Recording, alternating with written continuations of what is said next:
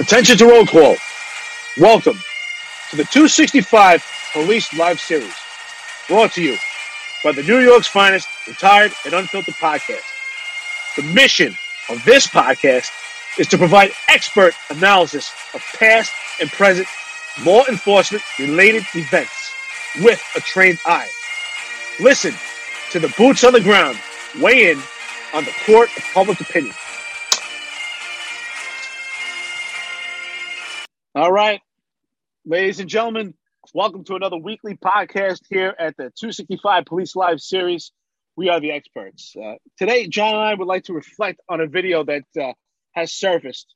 And I received this video through mass text, through WhatsApp. Uh, and it, when I see these videos, it makes me boil. But before I go into the explanation of this particular video and actually comment on this video, it's funny. I, I, I'm uh, John and I are on a, a Zoom right now for this podcast, and in his office, he's got a great picture: N Y P D Times Square, and, and that's actually uh, symbolic of what we're about to talk about. But before we go into it, I'd like to give you the pretextual reason, the element that is causing incidents as the video that we're going to describe. And that, again, my audience, the public, you're probably getting tired of hearing this, but it's the, it's the truth. It's the Civilian Complaint Review Board, or as I like to call it, the Prisoner Arraignment Review Board. And when you get an opportunity, when we start to discuss and depict and really pick apart this particular video, you could see, you can almost, I, I've been doing this job so long, and John's been doing it, we have some experience. I could see the words almost like, when you see a sign and you drive it down the street and it says that it's an emergency location to slow down, I can see the words in the cops' heads almost like, well, if I do my job, I'm going to get a civilian complaint. If I do my job, this this collar is not going to go anywhere. This arrest is not going to go anywhere. The optics on camera. So I'm better off just standing down. Actually, at, at, which is actually going on. The cops are hamstrung and they're handicapped from doing their job. And it's unfortunate. It's because of our Civilian Complaint Review Board. And that's the message we're trying to get out there. We need to mend this. We need a police perspective. Because I'm not sure if the Civilian Complaint Review Board sees what's going on, what is going on in this video. And what you're going to see, we're going to explain to you what the video is. Some of you might have seen it. But in this particular video, the cops are getting kettled. They're getting corralled, which means they're being surrounded. So there is an, an angry mob that is trying to control the cops. Uh, they are in close proximity. They're in their personal zone. Keep in mind, this is a gun-free zone that the mayor wants, and these persons of interest are are are, are, are really tumultuous, and they appear that they want to get violent, and they're really teetering on the potential charge of inciting a riot, unlawful assembly. But what I definitely see here is disorderly conduct. And let, let me make sure the public is aware. Disorderly conduct has to be in the presence of a police officer. It's a violation to our penal law code. And what a violation is, is it has to be in a uniformed police officer's presence. And here you have uniformed police officers, several, including their supervisors and their leaders, and they're stuck. They know that they have a legitimate reason, a legitimate purpose to place these persons of interest under arrest to quell and calm this angry mob. But instead, they stand down because the fear of the optics and the Civilian Complaint Review Board. And what the public might understand, you may say, okay, they walk away from one incident. But every time we give an inch to an angry mob, we give an arm. So what does that mean? That means in this particular instance, instance here, we have cops getting corralled and they're getting berated. And they're getting close enough that there is a, a potential chance for violence. But now, since they they stand down, the next situation as such may get violent because now we've we've perpetuated and we've created an idea that it's okay to be weak. And when perpetrators smell weakness, they see an opportunity. Go ahead, John. Oh yeah, it's uh you know it's it's disturbing, right? Times Square, we're talking about forty-second Street and seventh Avenue, which is the flagship location of New York City, right? It's the crossword, crossroads of the world, right? New, um, New York City Mayor Adams said New York City is a brand.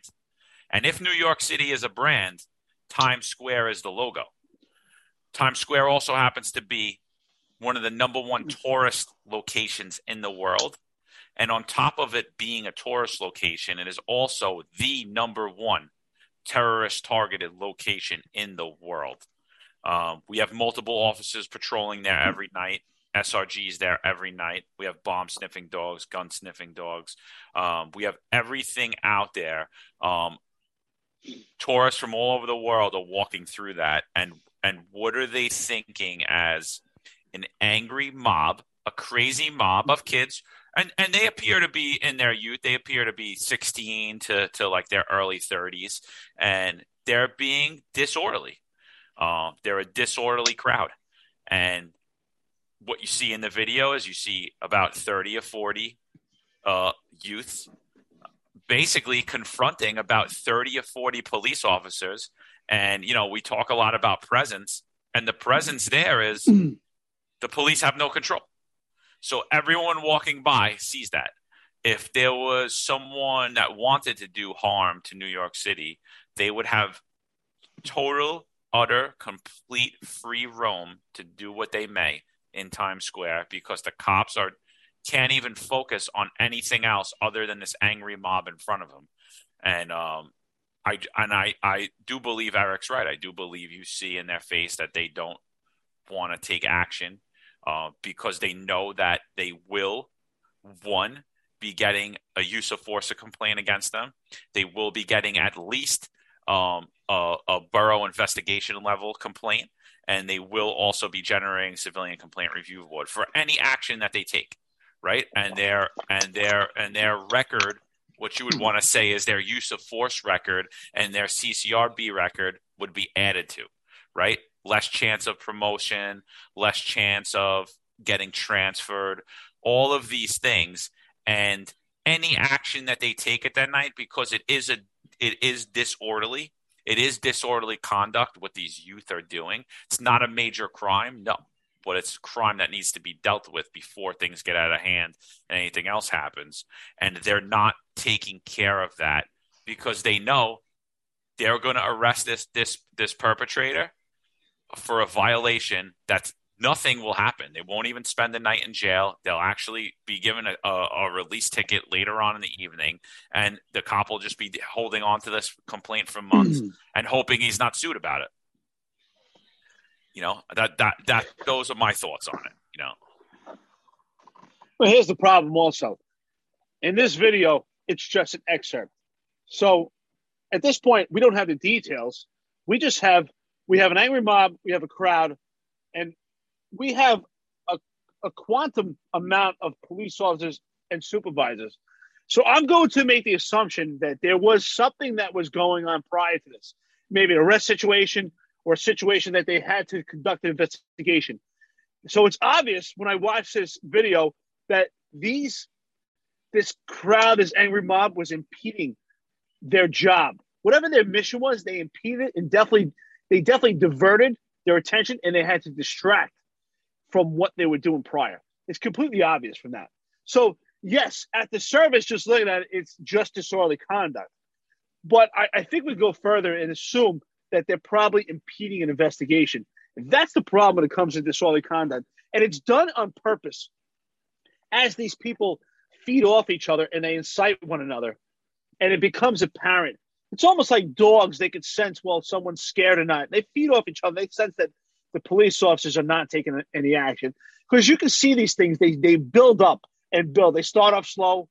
They they start, the mob gets bigger. They start to corral the cops more and more. And they can see they start to get closer and closer to the cops. And I know the public expects cops to have tough skin and to be able to deal with beratement and to deal with comments that are, uh, you know, that we wouldn't want our mothers to hear. But and, and we understand that. We understand that as part of our job. But we need you to do that from a safe distance. And you can video and you can zoom in.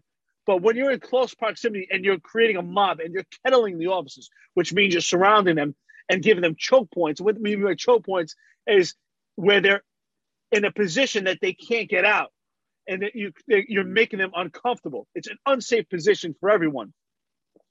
And, and with that being said, it's more than disorderly conduct. Now, I, I have had mentioned before, I had spent a latter part of my time, my last year, working in Times Square for overtime details to increase my pension, also to g- get away a little bit from the South Bronx where I generated all these complaints. And to my surprise, when I went down there, these guys were dealing with the same issues. They were terrified of the Civilian Complaint Review Board. And I watched, and I watched that specific lieutenant in front there. And I worked with him. And uh, kudos to him.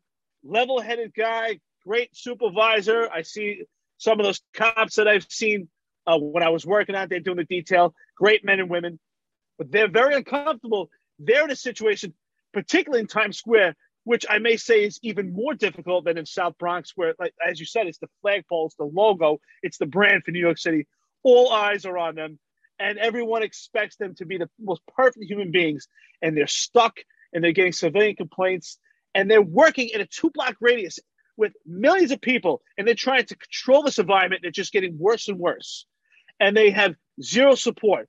They're out there on foot the entire day trying to control these mobs that gather. Most of the people that are in Times Square that are creating this havoc don't even live in Manhattan. They come from Brooklyn and the Bronx and Staten Island and Queens, and they come there to do masquerades and uh, dancing and things like that to make money. But a, a lot of these guys do have a criminal element to them. Some of them have a good relationship with the cops, and some of them don't. And I've seen the fights and, and the situations they get, and these cops there are frozen. They're scared to take action, and we have to change this. They're scared of Civilian Complaint Review Board, and they're scared of the repercussions, just as you had said, John, and, and it's really unfortunate. Civilian Complaint Review Board, we need you to give these guys a fair shake in order for them to do their job. What happened there, to me, watch these cops get corralled. It's scary. It makes my blood boil. When I was doing this job, one hundred percent, I see that person of interest in blue inciting that crowd. Immediately, I would have placed the handcuffs on him personally, or I would have directed one of my cops. We would have worked as a team and taken him out of there. It's my opinion that would have quelled, or at least started to de-escalate. And, and they talk about de-escalate as the buzzword. I believe that would have de-escalated the situation. Well, yeah, no, I think that police action is the de-escalation, and sometimes and police action swiftly should be de-escalation. So, and and you did you did bring up a point. You know, it it is, I believe, obstructing government governmental administration as well, because you got to think every cop there is potentially a nine one one call that someone can't make, right? You're, you you are disrupting police services by keeping them in your face, right? Like, so those cops are, can't help anyone else. Whoever got pickpocketed around the block, whoever got mugged, whoever got was getting in trouble down in the subway system, which we're seeing numerous incidents a day. And even though Mayor Adams came out today and said that again for the second time, he said it in his first month in office, and then again he said it on a on a show, that he's fighting the perception of fear in the transit. Um, that it's a, supposedly a conspiracy theory that the the crime's up in transit. Um, You know, these cops cannot get down there. These cops won't even hear the call probably because they're being surrounded, and it's it's a disruption of police services. Uh, but at at the very minimal, at the very minimal, it is one hundred percent disorderly conduct. It's part of the penal law, New York, New York State, uh, the New York penal law, two forty twenty, disorderly conduct. A person is guilty of disorderly conduct when, with intent to cause public inconvenience, annoyance, or alarm, or recklessly creating a risk thereof, he engages in fighting or in violent, tumultuous, or threatening behavior. Eric, would, did you believe that the the based upon that video, as they're approaching the cops, are they are is that crowd, are there numerous individuals engaged in fighting and or in violent, tumultuous, or threatening behavior? Absolutely. Way beyond. I, I, I believe after watching this video, there was numerous opportunities to place several of these these subjects under arrest. Several of them were feeding off each other, and it's, and and that's why I said I think this is teetering even further on inciting a riot, and is that's exactly what it is. And if anybody wants to know the public, it takes ten or more persons. You have to incite ten or more persons as an angry mob, a tumultuous mob, to create incited to riot. uh, an, another another section of that is he makes unreasonable noise, or in a public place he uses abusive or obscene language or makes an obscene gesture, or without lawful authority he disturbs any lawful assembly or meeting of persons, or he obstructs vehicular or pedestrian traffic.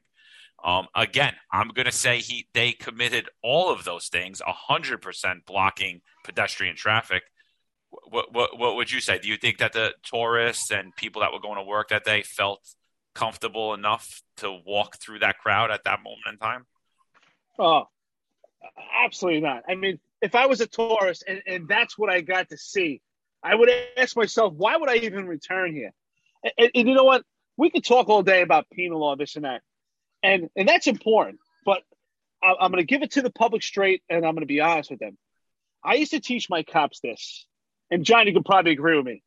Before you get to the police academy, especially in today's day, you're actually smarter than you were when you go to the police academy. And here's why. When you're just a regular Joe, Joe Schmo, and you're out and you're out in the public, and you see something wrong, you say to yourself, those guys are going to get locked up. You don't even know the penal law, but you just know morally or ethically something's wrong. You know they should be placed on arrest. But then you go to the police academy and they inject you with the idiot chip. And I and that's what I used to call it, because we would have cops out there and they would be in situations, they're brand new cops, and they would see something they know is wrong. But then they would be frozen because they didn't know the penal law, or they didn't know if they were going to get the support from the police department and the Civilian Complaint, Civilian Complaint Review Board. So they were frozen. And by the time that the odor loop passed through their head to make the decision to place someone under arrest, the time had already passed, and that person of interest had already fled. And that's why I say sometimes you're smarter before and make better decisions. Here these cops are with experienced leaders, lieutenants and sergeants, we can see, and the cops there, experience. And every one of them, you don't need one day in the police academy to know that you might not know what disorderly conduct is, but you know that's wrong. And you know there's probably an arrest situation. So I used to tell people, you know what? If you think something's wrong, you place them in handcuffs, we bring them back to the precinct in a controlled environment, and then we could go through the legalities and actually look up the semantics of these particular crimes. But we know they did something wrong.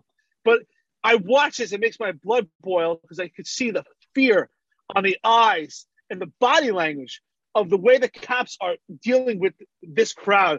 And you said it best, the interview stance. Where is the interview stance? Where is the, the positioning to show that these cops are not meek and then they're, they're not going to be potentially attacked? I don't see any signs of it. They're scared of taking action because of the Civilian Complaint Review Board. And, and I know it may seem I'm rambling on, but there's so much information here. We could probably talk about this for months. I was I actually spoke to a reporter within the past couple of days. And I'm not going to disclose who it is, but the question he asked me, and this was a great question he posed to me. He said, I don't understand why the cops are fearful of the Civilian Complaint Review Board when only one cop has been fired in so many years, and he referred to Daniel Pantaleo. And I said, you know, it's, you're right, but that's what cops are not afraid of. Cops are not afraid of being fired. It's not on their radar. But we can all agree if you get fired, it's done, it's over with, you're on to your new career. What cops are afraid of is the repercussions and the obstacles and the curbs that the Civilian Complaint Review Board can create in your career. And I am the prime example. I was supposed to be a captain a year ago, but I did not get promoted because of substantiated complaints brought on by the Civilian Complaint Review Board in correlation with the disciplinary matrix. And because of the matrix, I was not, I, I was not, I, I'm sorry, I was not, I didn't have the capability to receive command level discipline, which means not formal charges. So because I had all the aggravating factors, lieutenant, experience and rank, and also a C C R B disciplinary history created by C C R B, I got to substantiate complaints and I received charges. I was unable to get transferred. I could not get promoted to captain. I was frozen and I was stuck. And for most cops, that's worth worse than death.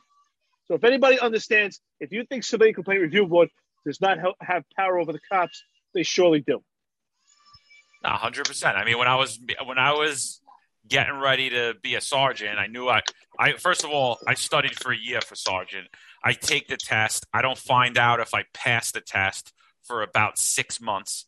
Then about six months later, the list comes out. So now it's about two years. So you're sitting around waiting to get promoted, you know, and I was still doing anti-crime at that time. But once that list had dropped, I stepped back.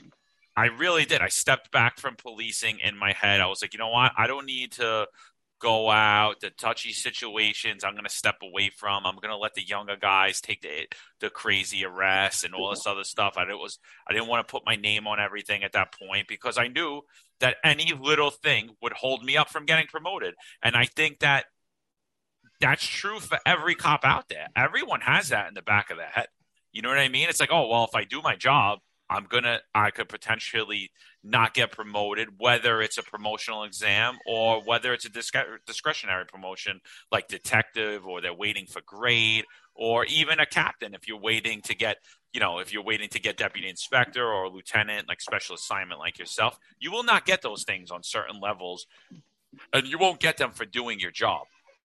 And I definitely agree with you. I think you do get dumber, but disorderly conduct is an important one, I think. I think that's one you need to know because it really is a catch-all. So if you don't mind, I just want to finish. I got two more parts of this. Two more parts of it, right? He congregates with other persons in a public place and refuses to comply with a lawful order of the police to disperse. That is probably the main authority the police have right there. I told you to leave. Now leave. You're creating a dangerous situation.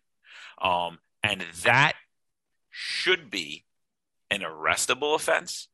You should spend the night in jail for violating that. If you resist arrest because of that, you should be prosecuted. You should actually spend more than a night in jail over that. And the last part of that law is he creates a hazardous or physically offensive condition by any act which serves no legitimate purpose. Disorderly conduct is a violation. So basically, you'll get a slap on the wrist for violating any portion of this, as long as you don't resist arrest. But today we're seeing that the disorderly conduct would be thrown out. So even if they resisted arrest, that would get thrown out as well, because they would say that that was fruits of the bad tree or whatever they want to say. And they would basically throw out the whole thing. And there are no more nights in jail. So, Eric, I just want to take you back to early on in your career. There was a large crowd, and I'm sure you've dealt with this before, or maybe a small crowd, and they were causing noise and they were being disorderly and they were making pedestrians have to walk around them because they were acting in tumultuous or violent behavior, and they refused to leave after you told them to disperse. What would happen? What would have happened prior to the Bill de Blasio administration taking place, prior to the community coordination that we call the community policing model, which I do, again, I don't believe is community policing. I believe it should have been properly named as hands-off policing and hope for the best. Um, so what what would have happened? You know what? That goes back to the training that we had that kept us safe. Excuse me. This is, goes back to when we were taught under the broken windows theory. When you and I came out of the uh, police academy and we worked in the impact zones, when you remember the senior cops, the veterans, they told us to treat everyone with respect, but they gave us three rules. And they said, you ask people, you tell them, and lastly, you make them. And that is not happening. And we and, and and I'm a firm believer, you know what? Those three caveats, they used to work. We used to approach a crowd and we would ask respectfully and say, listen, here's the conditions and we need this crowd to move and here's why. And if if if if we weren't met with resistance and they complied, well, that was success. And if that didn't work, then you know what? If we were met with resistance, we would have to tell them, you know what? We'd have to give that direct lawful order. This crowd must disperse. And here are the reasons why. And then last but not least, if after those two options failed, which is part of the de-escalation that's coming forward, if those are, if we would then make them. And what does that mean? We would then apply the handcuffs and place them under arrest. And if they resisted, then that would be an additional charge. And I'm a firm believer that those three caveats that we learned, and I know you learned them also, they kept us safe. They kept the persons of interest in line. They understood that the police department stood their ground. And at that time, we had more support. And everyone would have approached these crowds, and we would have had a tactical flank. We would have stood at the interview stance. But it, to me, I watch these things, and it almost looks like a circus show. And the cops are standing there, and they're the show. And all these people are, are watching the circus animals stand there, and they're just ridiculing them, laughing. It's almost like they could get popcorn and watch them just get abused at the comedy hour, you know, that they're, you know, they're getting heckled. And this is absolutely ridiculous. They have no backbone, and they know it because they're scared of the Civilian Complaint Review Board, optics, social media, getting hate mail, getting trashed, not being transferred, being outcasted in a job. And it's unfortunate. We are getting a new breed of cops that are getting hired by candidate assessment, and they don't understand how that works, how uh, how it works for the police department to take a stand. They think, you know what, this is the way they're being taught. It's about ice cream on Twitter, and, and it's unfortunate. It really is. And these cops are really unsafe being in this position, giving people more room and not breaking that odor loop. That's so important. I talk about that all the time, and that's the key to safety. And, and, I, and I hate to say it, and I've been saying it for a long time, and I hope I'm wrong. But I, it's sad, you know, most people fear that a cop gets killed by a firearm. But I've been saying it for the longest time, and I hope it doesn't happen. But we're headed for a cop to get to get killed, God forbid, by the hands of another person through a violent struggle. It's it's. I mean, we've had in one week, a cop got his nose cut off. Two other cops got assaulted in transit. And we're seeing this constantly. This is becoming the norm. And and and our cops are handicapped, and they're not they're not fighting back, and it's unfortunate. And uh, I'm really scared for these cops. And I, you know, I I, I like to reflect Officer Ramora, uh, Officer Mora, and Officer Rivera, who lost their line of uh, their lives in the line of duty, and were posthumously promoted to detective. It, it's unfortunate, but it's my firm belief that some of these ideologies may have got these young men killed, because when they went in this apartment to address a domestic, they didn't go and start checking the rooms right away, immediately, again, to break that odor loop of that perpetrator. That perpetrator had time to think and make a decision to attack those two young police officers and took their life. But if they had the training and the confidence, support to break that odor loop, they may have been alive today. And it's unfortunate. It's sad. It really is. My heart breaks to those families. Oh yeah, I mean the, the the best defense to fight crime is a very very strong offense, and that's gonna again it's the presence. Well, I, I I'm, I'm watching this. I just watched the video while while you were talking again, and it you know what do we think is gonna happen? There's thirty cops there. There's thirty cops there. They're being abused and ridiculed. Why would this be any different when there's two? Why would this be any different when they respond to any other job, when you need the police? People are going to ridicule them. You know, the, one of the lessons I was I was always taught was you never let anyone take advantage of you, because you're going to make it harder for the next cop. The next time the cop runs in to that person, they're going to give that cop a hard time because of you. You have to be the police. If you don't want to be the police, go find a different job, you know? And I think that's a very, and we lost that. And it's, I don't know where we're headed. We're, we're headed for a very scary place. If, if people aren't afraid of thirty cops gathered, they're not afraid of being arrested by ridiculing. Believe me, people, assaults are happening, and we've seen it. We've seen the, the retired cop. They didn't know he was a cop. He was a sixty-six-year-old man walking down the block in Brighton Beach, and these young kids come up videotaping. One throws a sucker punch, but he's a tough older guy, and he he takes the shot and chases after them, and they run like three little girls. But they ran because they feared they feared the consequence of what was going to happen when that old guy caught up to them. He was going to beat the shit out of them because there were three little one hundred twenty pound skinny kids, you know, um, and he was an older man. You could tell he was a police officer, and you could tell he was he had worked out in his life. So they ran. There is zero fear of consequence. And this video highlights that. And yes, it's a minor, it's a minor crime. What happens when it's a major one? What happens when it's a massive brawl? What happens when someone's shot or stabbed on the street? And Dim, I know you've been to many of those scenes, especially in housing. You know, towards the end of my career, I really wasn't in those scenes anymore, but I was in many of them in the beginning. And I'm sure I, I can't even imagine what you were dealing with towards the end of your career, like being in housing at a shooting scene, trying to tell everyone to get back when people are walking through blood stain and you're trying to to set up a crime scene. Because I've I've dealt with that situation before. You know, would would you mind uh, just telling us any of those scenes, what they were like towards the end? I have a great example, actually. This was this was the first arrest that I got the most exposure. One morning, I woke up and I, my phone was blowing up. I was getting constant texts.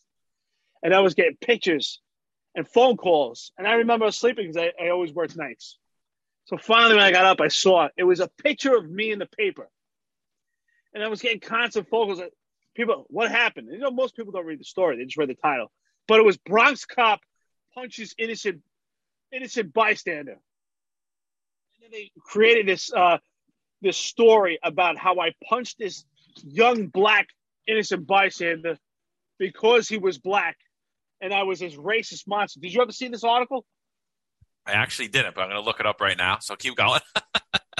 Well, you have to see this article. So this is the first time I got the media exposure, and I think this was this was uh, a pivotal point that where my information started to get out there, and the Civilian Complaint Review Board started to know who I was.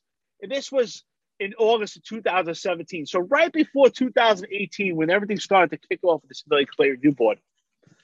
So on this particular case, in the confines of the four two Precinct in the South Bronx, I'll never forget, we're working, it was a summer night, and we see we were in the vicinity of one sixty-ninth Street, Washington Avenue. If everybody knows, that's like the mecca for the four two Precinct. It's a violent location, and unfortunately, we've had so many shootings that particular summer.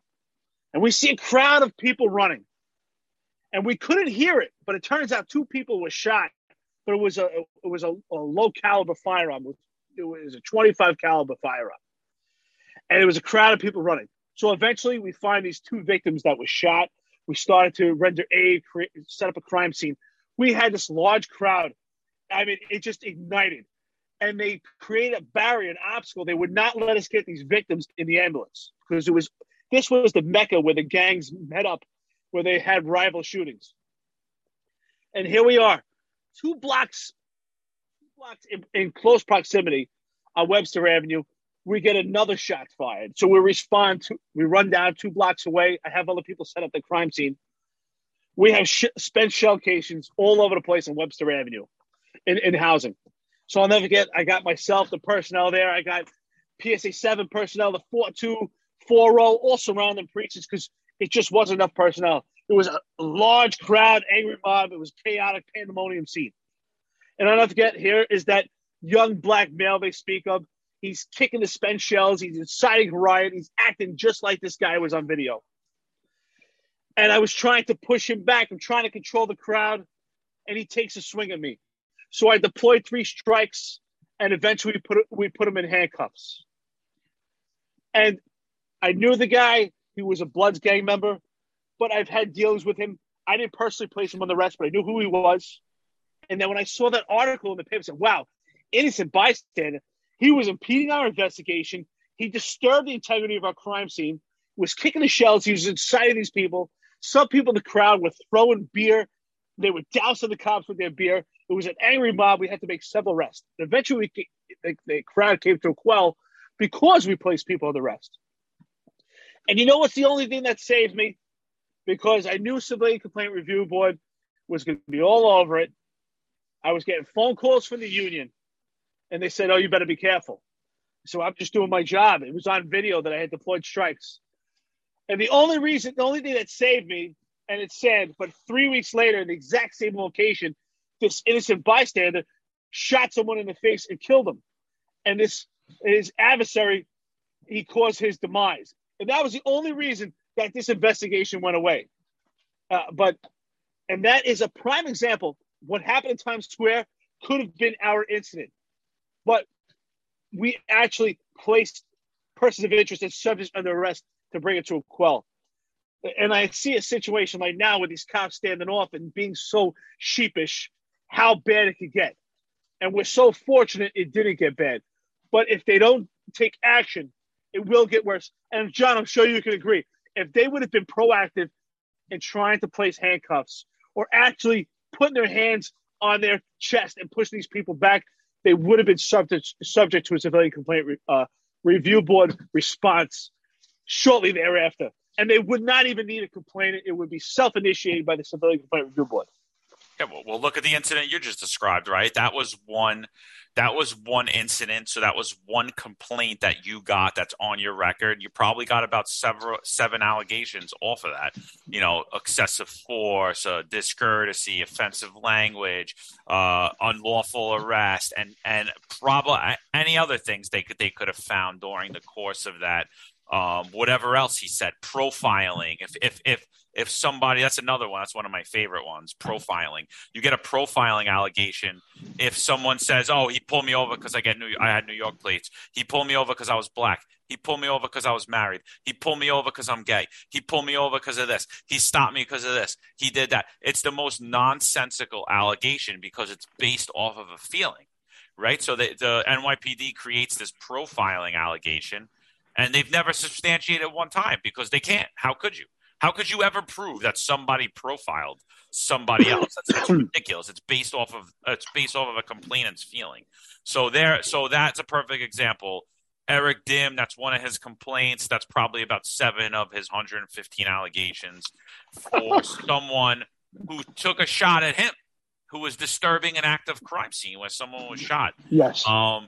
And and then later on returns to that same exact spot and shoots someone in the face and kills them.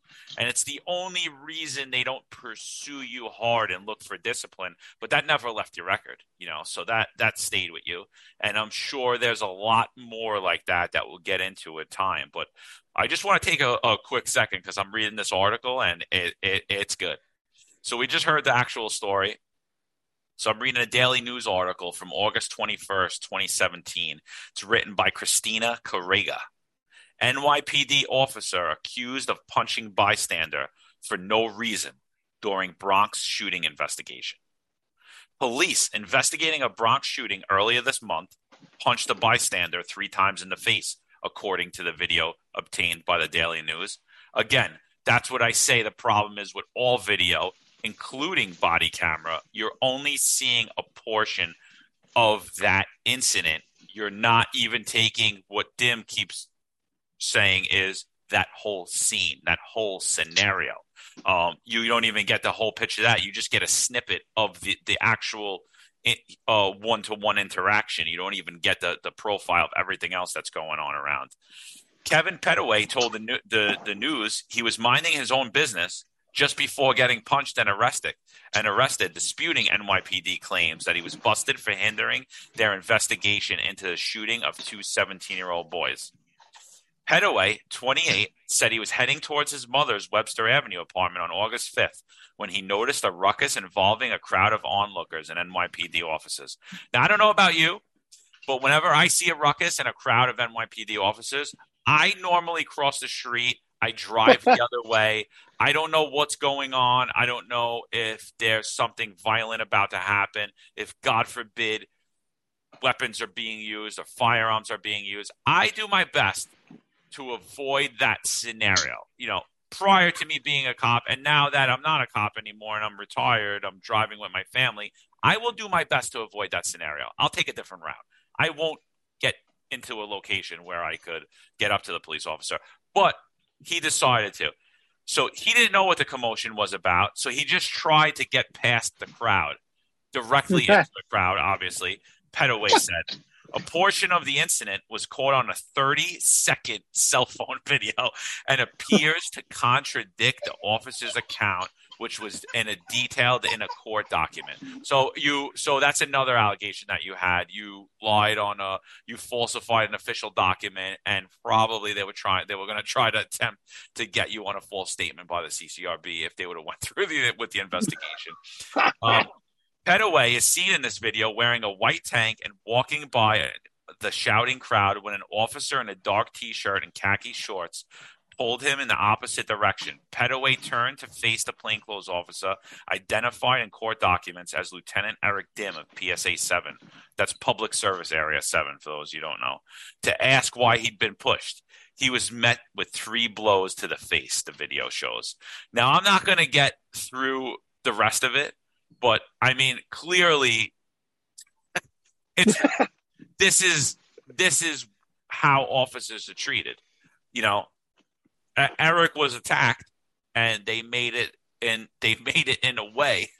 He was trying to secure a crime scene, investigate two seventeen-year-olds who were shot, and this asshole wanted to go directly into the scene, do whatever he want, had zero respect for the police, um, and and tried to go through the crowd and took a swing at you, and you not only defended yourself, you controlled the scene that day. You brought calm to the scene that day. And I think that that gentleman, the next time a cop told him that you're not going this way, I think he didn't go that way again. You know, I think that would have happened. Uh, you know, in his case, maybe not, because he shot someone in the face three day, a couple of, uh, a couple of weeks later. Um, but that's ridiculous. That's a great story. Yeah. Uh, uh, you know, the uh, the union tried to uh, put out a response to it. I think they got a little bit in, but they – The the the the the person that wrote this article didn't want to hear it, and even after uh, he shot someone, there was some innuendos out there by, I believe, some reverend and, and some of the local uh, council people that said that uh, they believed that I some, that there was some type of conspiracy that I set him up, like like I I got him to shoot this guy or something. I, I don't know. It just it was the craziest thing that I sent this. You know, even I think it was the uh, the Civil Liberties Union that said I uh, that somehow I, I set him up, or I, I set him up for failure. They basically it, it, it, their innuendo was somehow I led to him shooting someone in the face. It's crazy, absolute insanity. Yeah, I mean, I mean, I, he I, was kicking the spent shells. The, the, we had two we had two victims shot. The scene was destroyed, and it was just an angry mob. And like you said, it was clearly obvious. Anyone that was in the vicinity, if you were, if, if you didn't want any issues or, or be part of violence, you would completely go the opposite way, because it was an angry mob. People were throwing beer, dousing the cops. It was a wild scene. I, I mean, it was the most ridiculous thing. I remember trying to pick up the shells and put them back in the same spot and try to rearrange the crime scene as best I could. But the crime scene was destroyed. It was totally disturbed and totally impeded our investigation. And he refused to leave. It's a thirty-second clip, but I think this went on for several minutes where I had asked him, you got to move. Please step back. You destroy my crime scene. I, I asked this guy kindly. He was a young, big, strapping kid. He was maybe he was about six foot two. And, and I love how they said he turned towards me. He turned towards me with a full right hand. You know, am I supposed to get hit to the face? Yeah, well, he was, he was only walking to his mother's house. He was just right. walking, to, and he just wanted to walk through the crime scene. It wasn't, you know, I, that's what you cops don't get. That's what you guys don't get, you know. He was just trying to go to his mother's house, but he stopped to make sure everything was all right, where two, two, two people were just shot, and walked right where the blood and the shell casings were, even though cops asked him numerous times to go. So, yeah, I think I, I think the Daily News did want you to get punched in the face. I think that's what she was. I think that's what Christina was uh, was thinking that should have happened. They, they never. I had no idea about this article. I woke up and the article was printed. They extracted my picture from Facebook. They never got my side of the story. Never even asked me a single question. No, they and, they, and they, they detailed the whole thing right there. It said that you punched her in the face for no reason. That was the story. Yeah. I mean, the title. The title was you punched him in the face for no reason. Right, right, exactly. Innocent bystander. Yeah, innocent bystander. It's fucking ridiculous. Unbelievable. Unreal. But yeah, so I mean, and now, in twenty seventeen, actually, you know, we were still a little bit of the police. We were definitely starting to slide off and lose our position in the city. Um, but we hadn't fully lost it at that point. So, I mean, now it's got to be even crazier for these guys trying to contain a crime scene. I can't even imagine it. I mean, there's zero, there's zero respect. And and this is such a great example of it. And what's what's the thing that we started doing in twenty twenty is, all right, let's just get out of here and let them calm down. And I'm like, well, uh, yeah, I, I think in some scenarios you could do that. You could you could back off. But how many times could you do that before you, you have no choice anymore, and you're, you're going to be in a position where you can't do that anymore? And, I, and, and you know, I don't think these guys and these girls are afraid. I just think they don't know what the hell to do because they know it's getting thrown out. The bosses clearly don't want them to make an arrest. You know, he's pushing the cops back, and I believe he's doing that to keep them safe because he knows as well they're in a no-win situation. You know what I mean? So I don't fault the boss at all. He's trying to protect his workers, right? And that's what you do as a that's what you do as a lieutenant, as a sergeant. You you're really you're out there to protect the public, but you're also out there to protect the men and women that who who are with you that night, right? Who are serving under you, right? That would be a a, a huge failure in life to to God forbid something bad happened to these people, or one of them potentially lost their career under your leadership. So yeah, so the the and again, it's not their leadership that's failing, and it's not the men and women's lack of bravery. It's the appointed leadership in the police department. I just saw Ken Corey, the chief of department, announced his retirement, even though he hadn't served for more than a year. Um, it's completely my opinion. I have no inside information on this, that he was asked to step down. I heard several months ago he wouldn't last long. He would be gone by the summer, and Chief Madry would be appointed to the chief of department. So we'll see if that's true. But uh, you know, I I uh, I think that uh, chief of department Corey had a great career. Uh, but again, I think anybody that served under Bill de Blasio and now under Eric Adams, I I question their integrity. I really do. I question their integrity, and um, you know, I know that Chief Fox was asked to leave to diversify his spot, um, basically saying you're white. We don't want any more white chiefs. I don't know if that's the same thing that happened with Ken Corey. Uh, Chief Fox, I know for a fact that was said to him, and he did not come out and say it, um, which, again, I believe is lacking in courage, because I think that you should come out and say that. I think that we have the – I think that – you know, that's the problem in leadership, is there's no clear, honest message. That is leadership, saying the things that maybe they're not easy to say, but it's the truth. This is what it is. And this is what men and women are looking for in, in the N Y P D. And I think at this point now, this is what the citizens in New York are looking for. Any normal person now that's going to work or leaving work, or is a tourist that are there with their family and their kids, what are they saying? They're not blaming the appointed leadership by the N Y P D. They're not blaming the mayor and all of these people and city council putting these policies in. They're blaming the people who are getting the finger pointed at them, the same people that these elected put in that scenario. They're blaming those people on on, on, on the seat, and it's wrong. And and they're being put in a in, in a no-win situation, and it, it's scary. And the public, not only are those cops going to suffer, the public is going to suffer worse. You explained it so well. You talked about the leadership. I want to exploit exactly what you said. It's so true.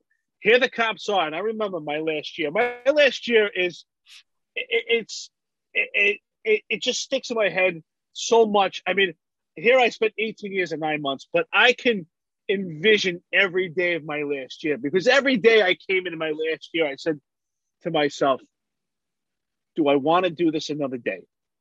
Do I want do I want to be here? It's these, exactly these issues. Here the cops are. I remember feeling the, the, the way they were feeling my last year, of just confusion, not knowing what to do anymore. We were getting pretty much stand-down orders, particularly in the South Bronx in the summer in housing. It, people like to hang out and have barbecues, and they like the, the block parties. And these streets get crowded, and we were all for them having a good time, but sometimes we would have to go there and address it. And I remember working housing for years, when we used to address crowds, we would control the crowd, especially with these barbecues, and we would give direct orders And if they weren't complied with, we dealt with them appropriately, with respect. But depending on the reaction that we got, we would handle it. If it was, if we were capable of nothing, just asking kindly and not write any summonses, then you know what? We were happy. Everyone was happy. If we had to write summonses, then that was the next level. If we had to make arrests, we did it. Whatever was applicable to get it done. But my last year, it was evident that we had stand or stand down orders. And the orders were, you know what? Just go to these scenes, just put the lights on with the cars, and just stand there. Don't interact with them. Don't do anything. And if they don't comply, just wait them out. Eventually, they will go home. And it was the worst feeling. I said, what are we, security guards? Because what's the difference between a security guard? I'm not knocking them, but this is the reality. The security guard and the shield that we wear. Security guard is a witness. They're there to observe and report. But that shield that we bear is what gives us the right to be intrusive, to approach people, to interact, to encounter. That's what's the difference about that shield. But in the end, we became security guards. We were witnesses, and we observed, and we reported. That was it. We stood there, and I remember the commanders would call me at midnight and say, hey, did uh, how's that crowd now? How many people? Well, it's still fifty people. Okay. Uh, you know, and they talk about the funded police, and we would leave the cops out there for two, three hours on overtime to just stand there and hopefully make them uncomfortable, and eventually they will go home. But we didn't give any directives. We didn't give any, give any orders because they were afraid of the confrontation. They didn't want any arrests made. They didn't want any summonses issued because of the repercussions of civilian complaint. And the commanders didn't want to get wrapped up in this. But then here was the problem. As I said before, we went to CompStat. CompStat, the commanding officer, myself, the special operations lieutenant, and the field intelligence officer, we were there to be accountable for the command. And the dais of the executives, the chiefs, the instructions were to handle these situations, to take control, to make arrests. They would even put up on the screens pictures of target offenders. They would put up pictures of large crowds that weren't addressed. And it was it was like no one would talk about the big elephant in the room. And these chiefs would say, why are we not getting gun arrests? What's going on? Why are we not addressing the crowds? And I would say to myself, you know what's going on. Stop pretending. You know what's going on there. And we're getting, we're getting, it was like they were spoken at two sides of their mouths. One side, they said, oh, I'm making all these arrests. And then the other side, you know, we, we had got in the command level, ah, just stand down. So it was a very confusing time. And shame on the leadership for putting us in that position. Uh, yeah, I agree. I, I say it all the time. I'm like, listen, the, the young executives on this job, I'm like, you know, you got a family to feed. You're going along. You're trying to get promoted. You're trying to make yourself through the ranks. But you're a sixty-year-old man. You're a three-star chief. You spent thirty years on this job. You transformed this city from a city of crime into the safest big city in the world. And you're watching it go not only back to where it was before you came on, but you're watching it get worse. You know that everything – Everything that's coming out of your mouth is fucking bullshit. You know it's a lie. You don't tell your family. You don't tell your friends. When you go sit down with the other executives, you all talk about how much bullshit it is. And you're facing – you're looking at probably a seventeen thousand dollars a month pension. You're probably going to walk away with over a million dollars. And I, I can't help but think, where is your integrity? Where are your balls? How much time do you have left on this earth that you're going to sit here and sell your soul out to a mayor who has no fucking idea what they're talking about, doesn't care how stupid you look?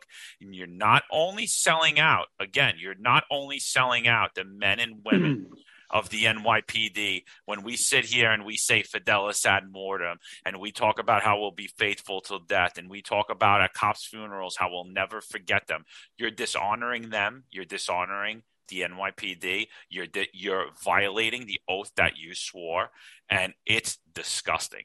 It's absolutely disgusting. And you know, I know a lot of people heard me talk a lot on news, on uh, on like news camera, and you know, on on various different networks, and and on podcasts, and they think that I'm disrespecting the job, and I'm really not. I'm really just stating what I see, and I haven't had anyone really debate me on this. So anyone that wants to come out and tell me a different story, that this stuff works, that community policing works, that uh, taking knees in front of crowds work, please come on here, talk to us. You know, maybe me and me and Eric, you know, we're only mid-level management, so maybe we didn't, we don't have a clear picture of what's going on. But from what we're seeing, there is no leadership. We're, we've been left out in the cold for years now, and now it's it's even more evident than it's ever been. And I mean, just looking at that video, this isn't a one-off video. This is happening all the time. It's it, you know, and it started even way before the kneeling during the riots. It started way before that, you know. Well, I don't think it'd be disrespectful at all. I actually think that you are being extremely respectful. And the same for myself, is because we're actually talking about the truth and honesty. And sometimes people don't want to, they don't want the truth. And I don't think it's disrespect. I think it's respect. It shows that we care. Because what we're asking for is for these things to be acknowledged so that these, these intricacies, deficiencies can be corrected. And I always said to myself, and I really believe this, a good leader has the ability to look at themselves in the mirror, to examine themselves and say, how can I be better today than I was yesterday? How can I be better to my people? That's what good leaders should do. And that's what we're asking of our leadership. Give a clear message. Give a mission. And it should be not, a, not an I, it should be a we. These the leaders, I, I always, you know, I, I expected for them to give us the mission that we were all on the same page. And I would say to my commanders, what's going on here? You're telling us to stand down. And the same token, I go to, I go to CompStat and they tell us to address this. And then at the same token, when we would have s- certain meetings, like a borough stat meeting, you know, now all of a sudden they, it was like, okay, let's let's whip things up. Uh, let's go grab a couple of summonses. Let's make a couple of arrests to make it look good. Well, you know what? That's just a Band-Aid. We can't fix what's been going on here for months, for the past year. What, what what we're going to do over the weekend, just so you look good in, in, for a couple of old men. These guys know exactly what's going on. They were cops for many years. They're watching, they're overseeing, they're watching body cameras, they're watching videos. They have a front row seat with these politicians. They know all the rules. They're part of the rule making. They're part of the laws that are, that are changing. And they're leaving their men and women behind. These men and women are working to make a better city. They're working with you. How are you leaving them behind? Leaving them in the dark. It, it, I, I think it was the last year was the most confusing time. I said, where are we headed?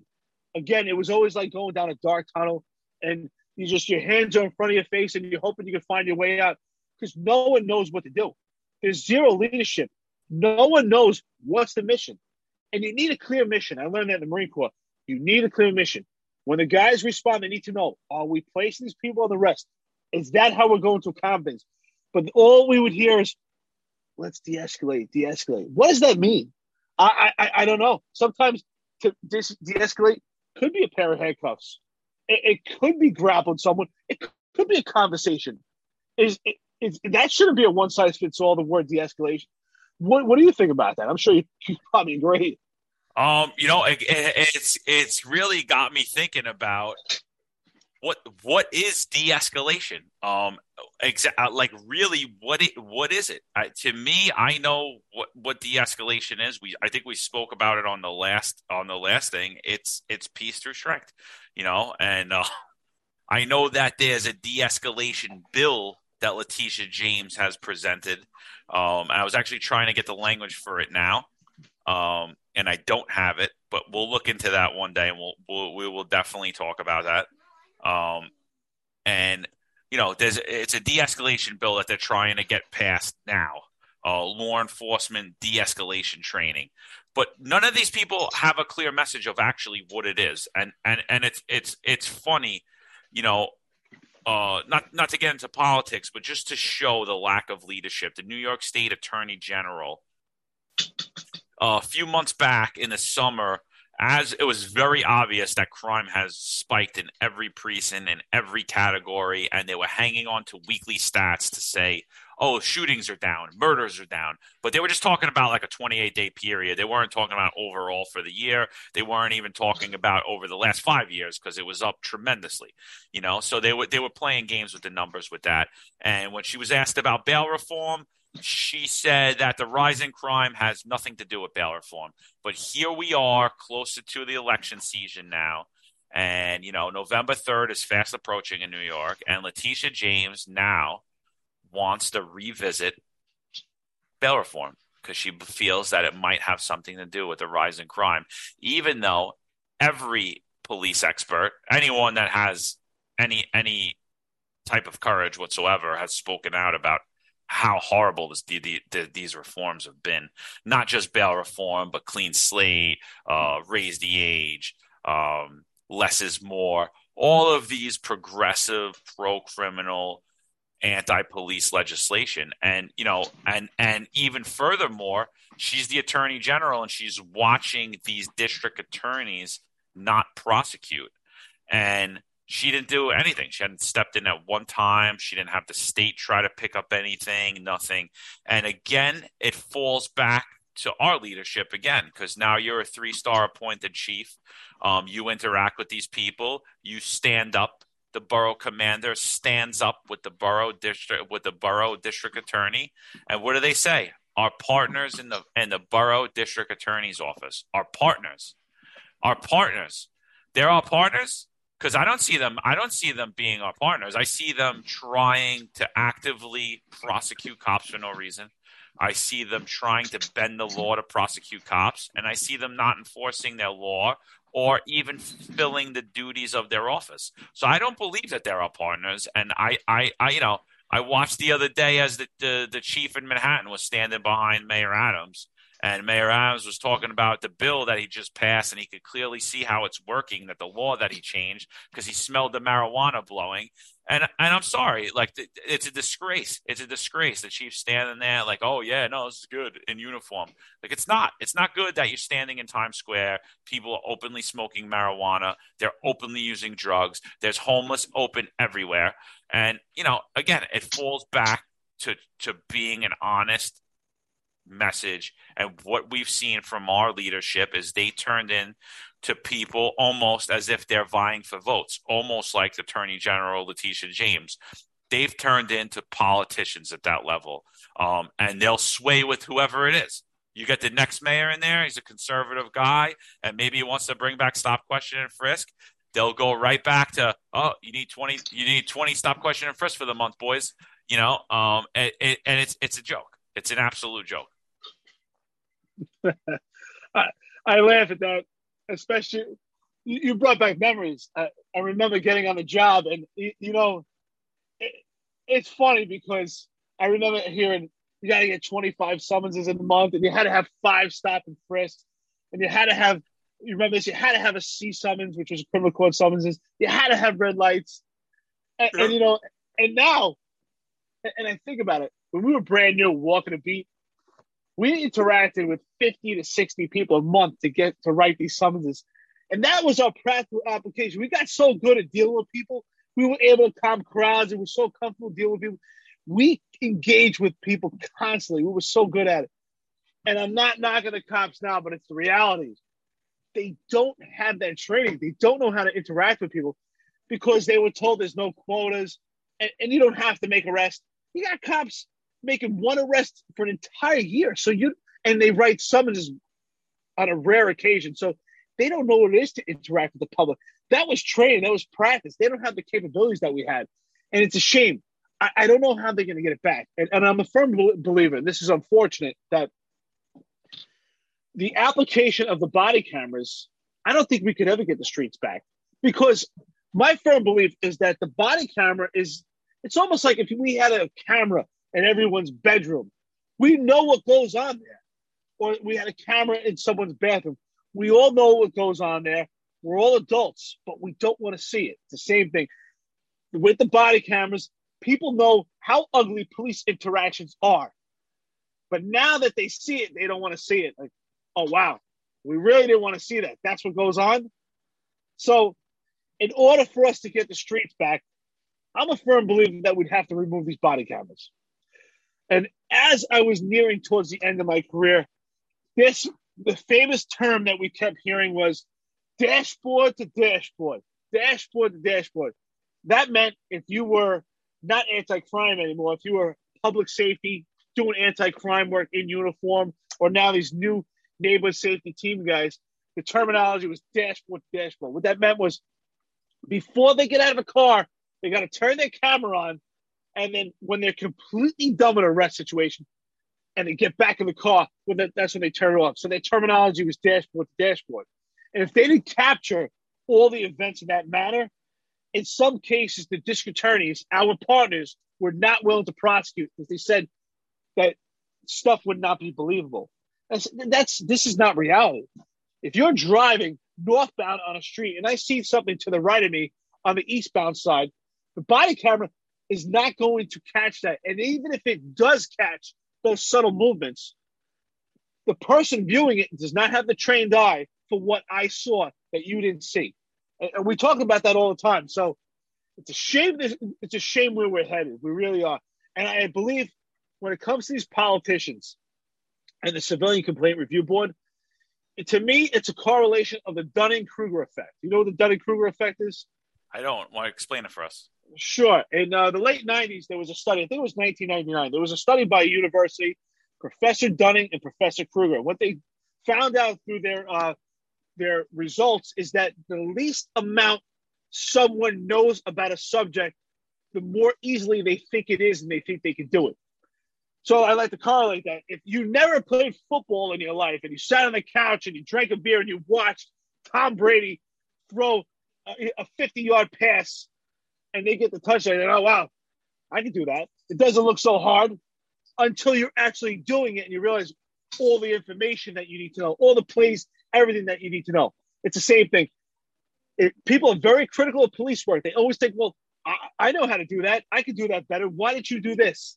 They don't know all the information that a police officer has, has to know, all the laws that they have to be apprised of, what's going on in an entire scene. And it's the Dunning-Kruger effect. If you have an opportunity, look it up. It's exactly what's going on. No, one hundred percent. And, and, you know, that's so clear, like what you just said. That that's so that's such a clear example of what's going on in the mayor's office right now.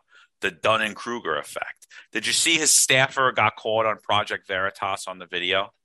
Um, I sent it to you. Oh yeah, that's right. You, I do. I, everyone sent it to me. I got like I got that video eight hundred times today. I, I didn't even. I, I was like, oh my god. I hope no one else sends me this video. Um, I actually felt bad. I like stopped responding to people because I was like, I just can't. Um, but, but, uh, but anyway, you know, I'm just gonna go back. A video prior to that is Adams with Rosanna Scotto, and she asks him about, "Are you concerned about the exodus in the police department?" And he's like, "No. Police department's a great job. People love this job. I have no problem. I'll replace them in a second. It's an easy, you know, basically saying it's a cushy job and he's going to have no problem." And, you know, here we are. I remember that. Later, you know, and here we are months later, and that's not true, you know. And I uh, I posted that video actually today because the staffer got gets fired for basically saying, oh, these guys don't want to take the shot or whatever it is. It's a cushy job. Uh, a, a police officer is a cushy job. You might get shot, but whatever, right? Like, and I'm just like, oh, uh, being a police officer is a cushy job now. And yeah, I believe that. I believe that Eric Adams does think it's a cushy job because it was a cushy job for him because he was actually never a police officer.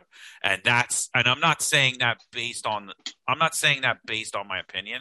I'm saying that based on his arrest record and based on his evaluations and based off of numerous accounts of eyewitnesses, including those that he has in commissioner positions in his staff currently, um, who feel the same way about him. So that he was a horrible cop. So that is the Dunning-Kruger effect is happening in the New York City mayor office. That kid said at breast, that little kid, whatever his name was, that little half man, Chris, uh, whatever his face was. Chris Bow, Bow right? Bow? Bow? yeah, Chris Bow, yeah, Chris Bow, whatever it was. Yeah, yeah. I think he what he was really upset about, and I find this a lot with the last set of mayoral um, jobs that they made in the N Y P D and in all these administrations. I find that a lot of these civilians um, and, and, you know, that the police department became heavily civilianized in leadership, you know, and I find that they have a big problem that they took a nice, soft, cushy government job and only make eighty-six thousand dollars a year. And yet Lieutenant Dim was making two hundred seventy thousand dollars a year. Um, and, you know, and I don't think that they understand. They don't understand. They look at us. Oh, yeah, it's easy. Why? You throw your uniform on, you wear a gun.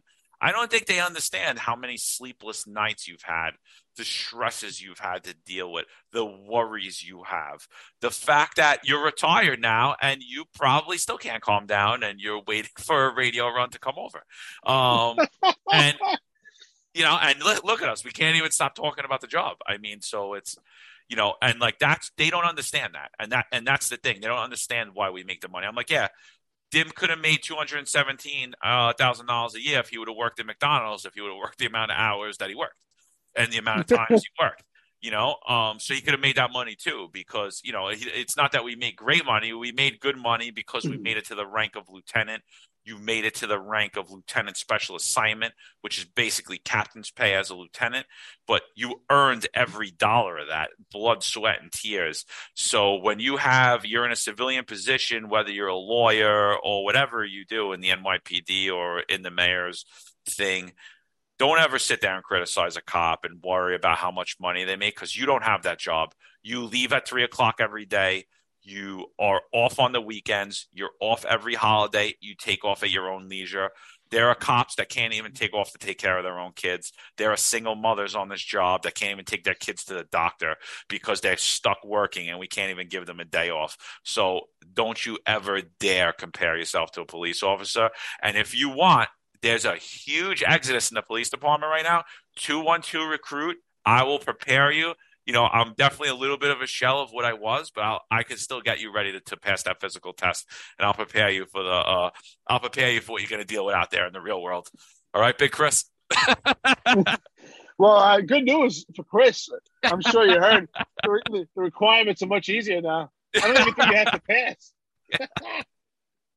Wait, uh, so funny. But yeah, yeah, uh, was- it's it's unbelievable.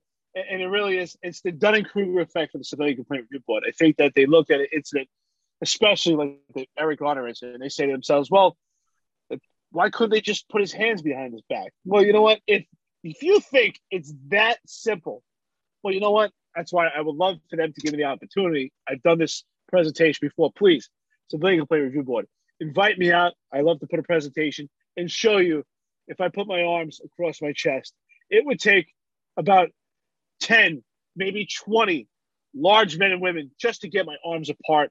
And on a two-minute clock, you're going to be exhausted. And when you get to see this, how difficult it is and how much laws you need to know as a police officer. You know what? I will say this. I'll give, I will say this. The argument can be made. And I used to say this. I still say it. There's a seat for every ass in the N Y P D. There are cushy jobs. There are jobs where you can have, you, you know what? You have an easy day. But guess what? They don't have any civilian complaints. You know who are the hard workers? The ones that have the civilian complaints are out there busting their ass. I worked nights. I, sometimes I came home, slept for thirty minutes, came right back to do a search warrant, worked the entire day, went home, came back in two hours to, to make sure that, you know, because the sergeant's on vacation, to, to, uh, to deploy the teams out there on no sleep. And still taking, you know, giving one hundred percent in all times. These guys came in sick. We all came in sick. And we had the opportunity to u- utilize unlimited sick, but we didn't. It's ironic. The guys that get in the most trouble with the Civilian Complaint Review Board are the ones that give their all. They're at work one hundred fifty percent of the time. They're giving everything that they got. And it's a shame that the Civilian Complaint Review Board doesn't appreciate appreciate that and doesn't see it. And, and they need to, they need to take an opportunity to do a ride along with cops, with cops. And I don't just say police officers. There's a difference. Find those cops that go out there and interact with the public. Those are the guys you need to ride with. Those that have lengthy arrest records, they're comfortable. You need to be there in an arrest situation and see what it's like. And even with someone compliant, when that adrenaline's kicking up, your heart's constantly racing, you feel like you ran six miles and you get back in the car and you go to the next location, the next location, you're a referee. And then you drive to the next location. And I, I mean, I've, you've probably done the same thing, John. I've married and divorced people so many times in my career. And the next location, you're running after someone with an illegal firearm. And that's a normal day. That would be someone's worst nightmare. But that's a, that's just a normal day for a regular police officer in New York City. Oh, yeah. It's, it, it, you know, and, and even the public has that same effect, too. You know, like, because because the, the Eric Garner incident really highlighted for me how many people think that police work is easy. Like, I, I lost a lot of friends at the time. You know, I was like, I was newly married. You know, my wife had all her friends, their husbands, you know, who's a lawyer, who's a doctor, who's whatever. And all of a sudden, you know, they became a police expert the same way that they are great quarterbacks, but they never played football. You right, know, exactly. And, and like, you know, you're right. Yeah, you're you're one hundred percent right. I, I, I never mm-hmm. heard of that study, but that is but that is actually so it's so true at so many levels. The court of public opinion in in, in police work is insane. And I, I do I really do think I think that people don't I, I think a lot of things people shouldn't see, right? Like you don't you don't you don't want to see ever violence deployed. Um, I think that, you know, we have a problem in a younger generation where they, they are softer and they don't know how to interact, and they grew up in a bubble that was provided by the men and women in law enforcement throughout this country.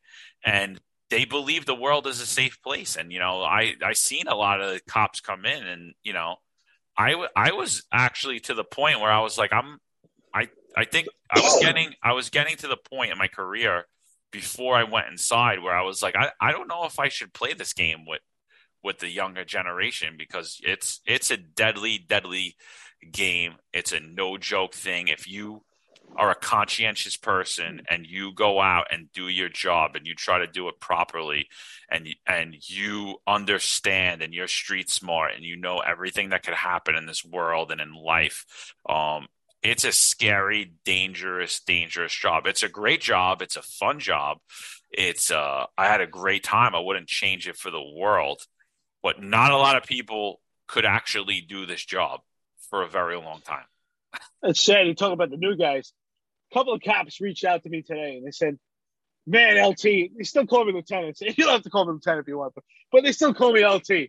And, and it's an honor. And I want to thank them for that. But like, L T, everything you're talking about, man, it's just getting worse and worse. I'm only retired since September thirtieth, but here to tell me that in the confines of the South Bronx and the four oh and the four two precinct, there was detectives doing investigation. And lo and behold, they saw a, a person that was wanted for a past crime. They attempted to make an arrest. And we all know back in the day, you had support. When you got on that radio and you said those codes ten eighty-five, which meant you asked for assistance, everyone was coming. You couldn't slow everybody. They were coming down and they wanted to help you. But a couple of cops told me these detectives were screaming for help and no one was coming. And at some point, one of their supervisors had to get on the radio and basically curse it. Where the fuck is everybody? Why are they not responding? These guys need help. And again, they got on the radio. There's crowd control, and no one was helping them. This is really sad to our new cops. It's they've been trained a different way, and they're not prepared to battle crowds, to assist in arrest situations. They don't have the proper training. They're here under the de Blasio administration. In transition with Mayor Adams, this hands-off environment, and and and and this is this part, I saw this coming. Here we had the cops that were untrained; they're on the job about seven, eight years in the de Blasio administration. They don't know what it is to do the impact era like we did. They don't know what it is to suppress crime by stopping, questioning, frisking people, by making arrests, writing summonses, and then Mayor Adams wants immediately to administer the broken windows theories with cops that aren't ready. it was the most ridiculous thing. I, I, I was I was not shocked. I knew that was coming. And yet he knows that he's sending these cops who have no training and the fear of Civilian Complaint Review Board. And yet he hasn't t- he hasn't spoke about that. I mean, sometimes it sounds like he wants to say the right thing. So that's great. You're saying that. But what's really going on behind closed doors? Why are you not addressing the Civilian Complaint Review Board that's hamstringing your cops? Yeah, no. But I mean, when he came when he came out with the broken, when he said he was going to do broken windows theory, I was already done. And I was like, this guy don't know, doesn't know. He doesn't know his head from his ass, because we don't have the tools that we had. You cannot even you cannot even police minor crimes anymore. So there's no broken windows to pick up. What am I doing? What was this new stupid summons? I don't even know what it was. I never wrote one. I would never tell anyone to write one. Um, I don't. I don't even an oath summons, whatever that. I don't know what that is. A, a non-criminal. I'm like, no. I'm like, we deal in criminality. I'm not. Don't don't get yourself involved in something that's not a crime. If you don't, if you want to label all of these things not crimes, then I don't know what to tell you, because I'm not I'm not going to go out there and openly put my name and my house and my children's future on the line to stop some skell who's drinking a beer or shooting up in the park or whatever else it is. It is what it is, you know, and, and, you know, so he doesn't know what he's talking about. Yeah, he wants you to get the guns off the street. Yeah, he wants you to keep crime down, but he's not going to help you get bail reform out. He's not helping you with the district attorneys. I mean, what did he do with Alvin Bragg? He said, me and Alvin Bragg are one in the same. Me and Alvin Bragg are one in the same.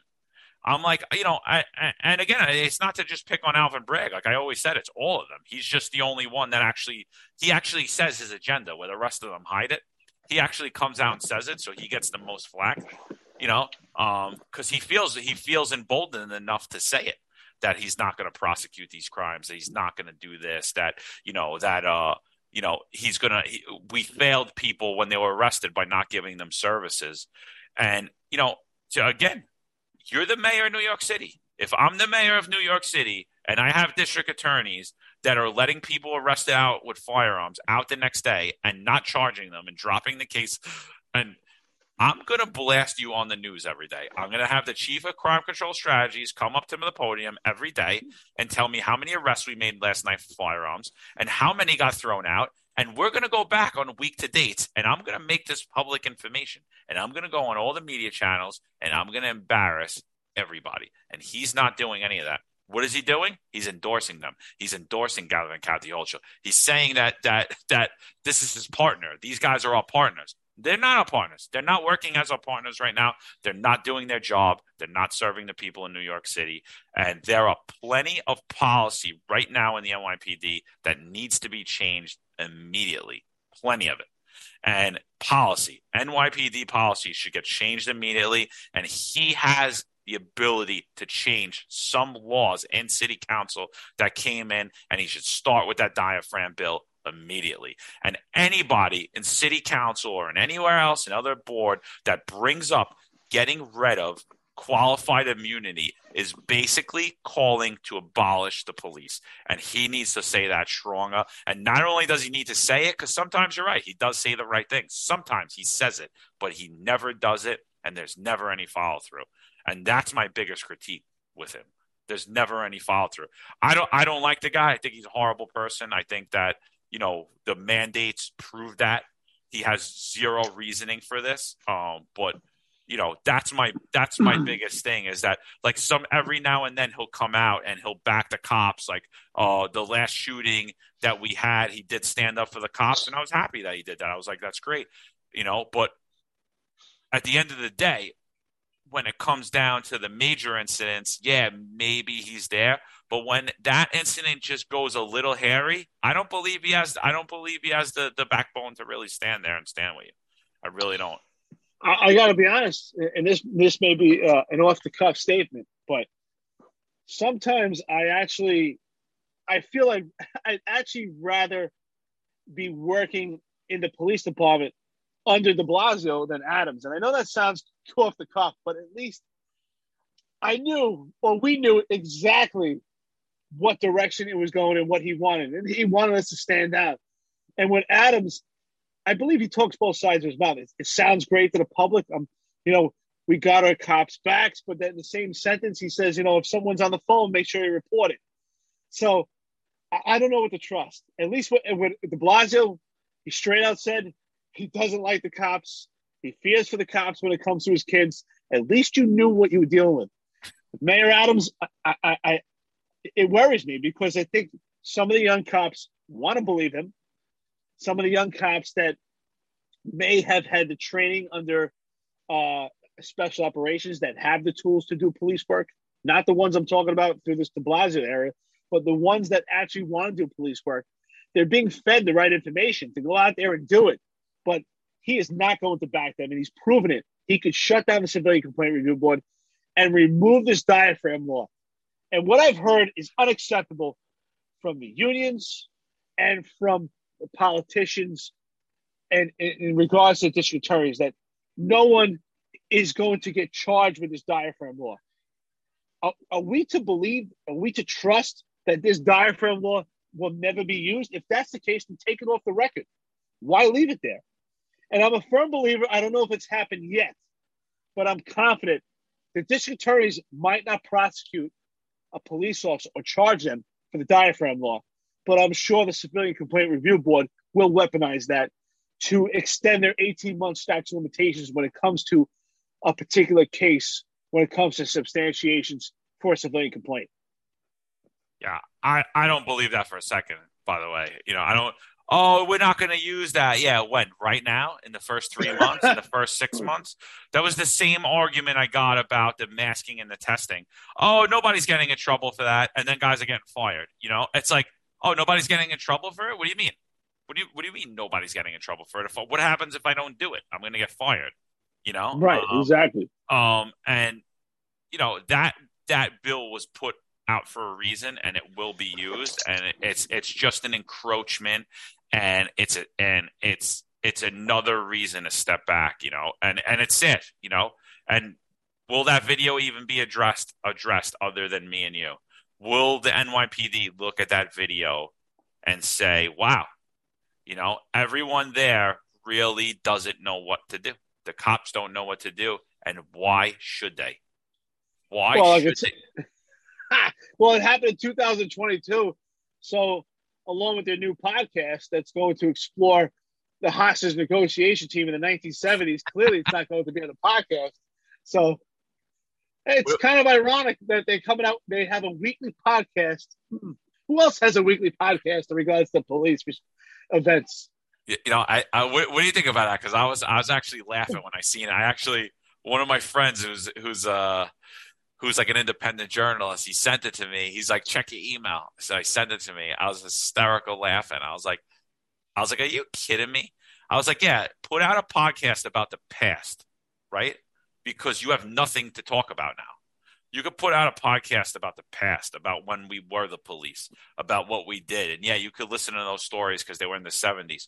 Let's talk about right now, because none of you are doing it. None of you are doing it. Only in behind closed doors, only in CompStat. And by the way, that's another thing. I really do think CompStat should be a public venue. I think that CompStat, I think the public has every right to hear what's going on in, in CompStat. I don't I think that should be a closed door thing. Uh, there was major city chiefs occurred uh, in Dallas last week, closed door event. Why? Why? What do you got to hide? Let's all talk about it. Why? You're a public servant. This is public information. The things that come out of your mouth should be privy to the public and everybody else. Why are the, Why are these things behind closed doors? If we're if we have nothing to hide and we're and everything is everything and we're transparent, why why aren't we? You know, it's. Uh, but I did. Uh, I got to give kudos to the L B A. They sent out a little. Uh, they sent out a little, uh, and I'd like to read it too. Um, uh, yes, actually, I saw that, and uh, I definitely, uh, I think that was a great response by the L B A. Absolutely, I think it, I think it was a, gr- I think it was a great response. They said in the upcoming weeks, four separate C C R B directed department trials will take place against four active lieutenants, stemming from charges filed by the the Career Criminal Revenge Board, the C C R B. So, and again, I'm going to say that somebody in the L B A is listening to our podcast too, because in the first podcast that we did, Eric Dim stated, I, I asked him a question about who filed complaints against him. And he said, he said, oh, I'm glad you asked me that question, because for me, C C R B stood for, should should have stood for the Prisoner Arraignment Review Board. So I, I've been saying that for years, and I know that the L B A uses the Criminal Complaint Revenge Board. They're similar, but uh, it, it's the truth. These complaints are not coming from ordinary citizens; coming from perpetrators. Keep going. This is a, this is great. So so yeah so whatever. Whether they use that, I never seen them use it before, but.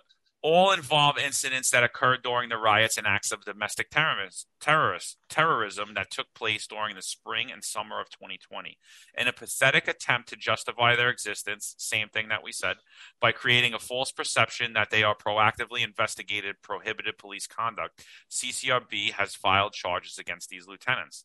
The truth is that thousands of rioters caused millions of dollars in damage, stole millions of dollars in property, assaulted and seriously injured hundreds of police officers. Meanwhile, of those thousands, to our knowledge, only four rioters were prosecuted, the same number as the number of lieutenants now being brought to trial by the C C R B. This is horrific. As the city was burning, our local politicians and members of the media portray these blatant acts of domestic terrorists and mostly peaceful protests. This is simply not true. Peaceful protests do not result in hundreds of police officers being seriously injured, some with permanent injuries. Peaceful protests do not result in millions of dollars of property damage, and peaceful protests do not result in millions of dollars in stolen goods. The Career Criminal Revenge Board is now using this false narrative to portray members of the New York City Police Department as aggressors who triggered the otherwise peaceful protesters. They forgot the quotes there, Lou, but um, into assaulting police officers, torching their vehicles and station house, destroying public and private property, and stealing millions of dollars in goods from commercial establishment.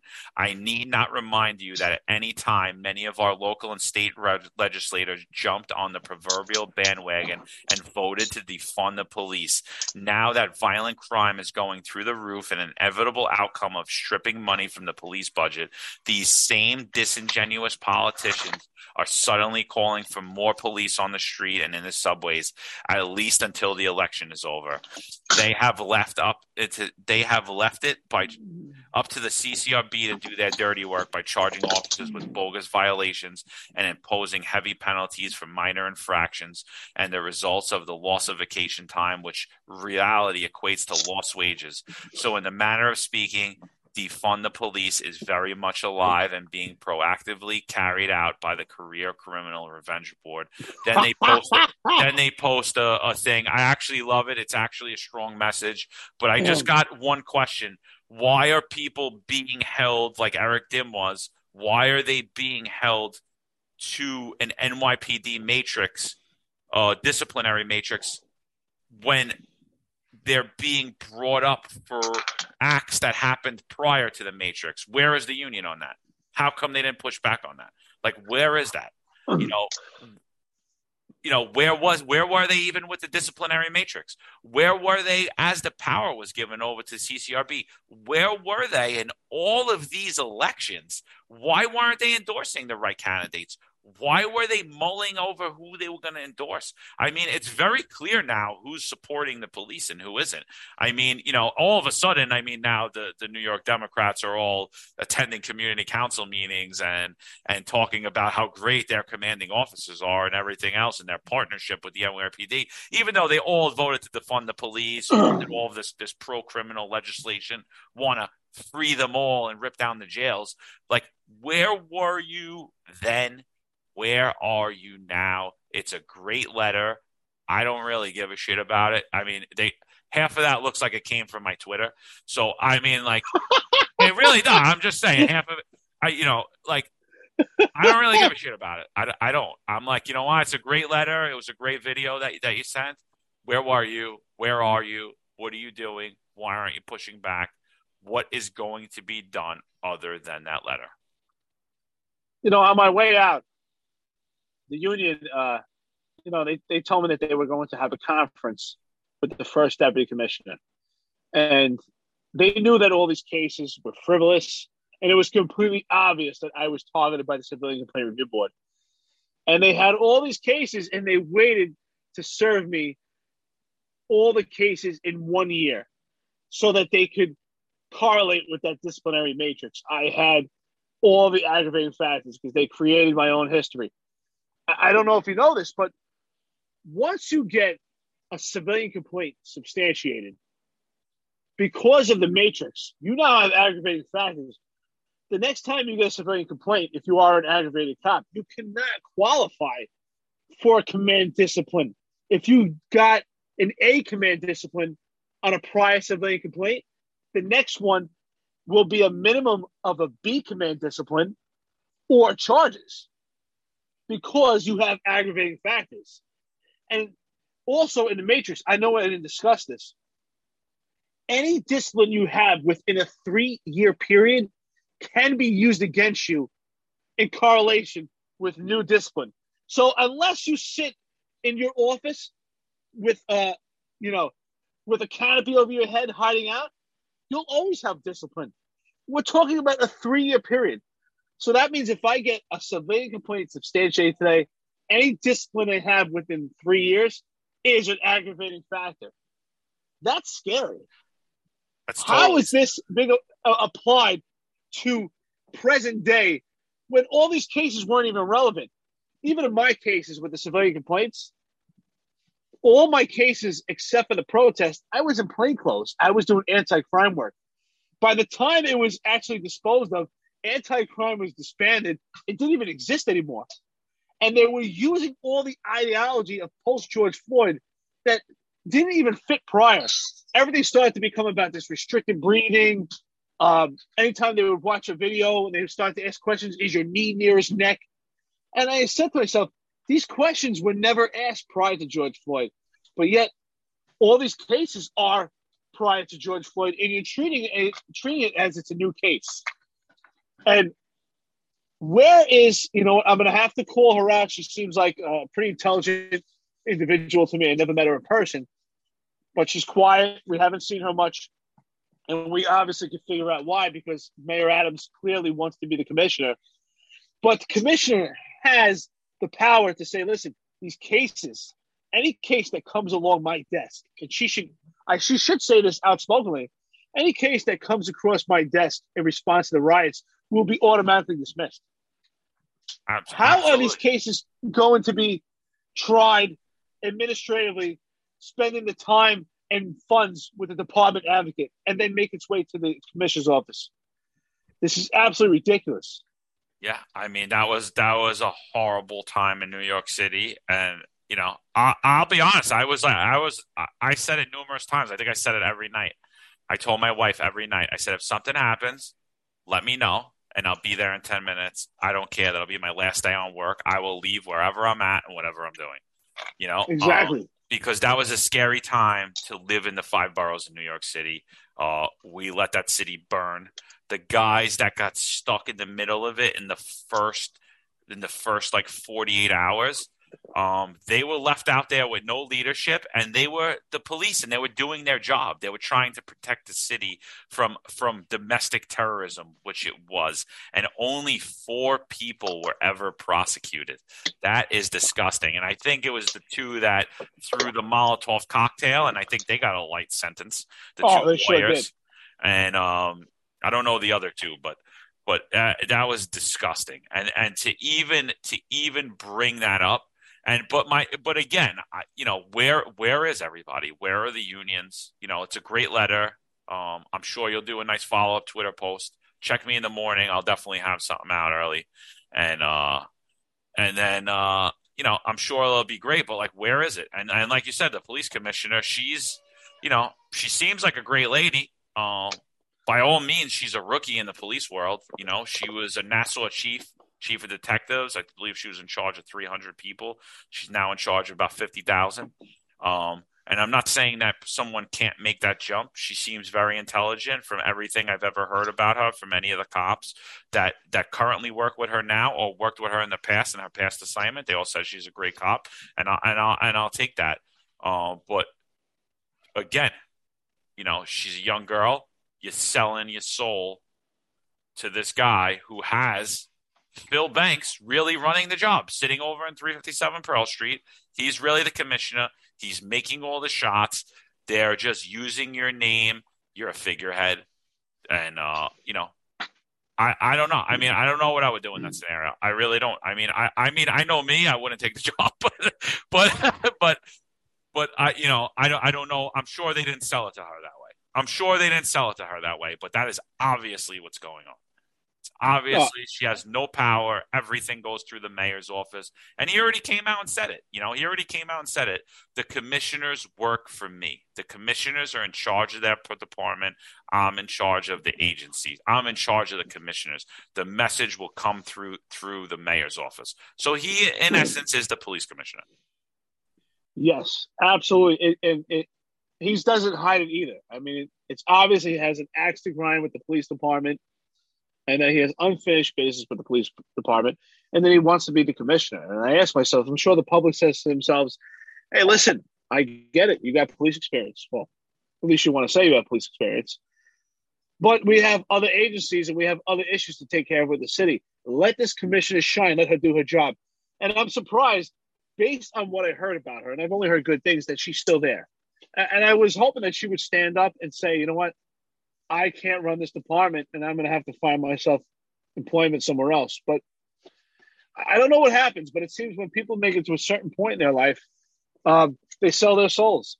And, and it's unfortunate because she does have the power. She has the authority to dismiss these cases.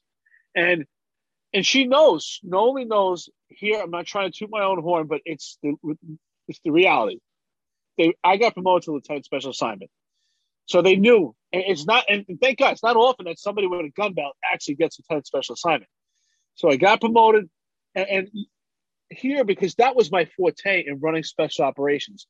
And I would think when the, when all these issues with the civilian complaint were brought to her desk, that she would say to herself, wow, what's going on with my personnel? If they could do this to one of my lieutenants who's talented, what are they going to do to one of my police officers? And there's no backing, there's no support. And yet, it's amazing, John, you probably think the same thing. And yet, I say to myself, there, there's guys out there right now that are still going out there and trying to get these illegal firearms, knowing that their records may get peppered up because it's just in their blood. They want to do it. And uh, it, it's really unfortunate. It's sad for those guys because those are guys that, that are going to be held back in their careers from getting promoted, shall they do well on a test, or held back from getting an investigative track, because we all know if you get a substantiated civilian complaint based on this matrix, you're going to lose more than thirty days. And if you lose more than twenty days, you're automatically put on level two. And if the public was to know if you're on level two monitoring, that means for an eighteen-month period, you're monitored, you cannot get transferred, you cannot get promoted. And if something happens subsequent to that other incident, that eighteen months will be extended.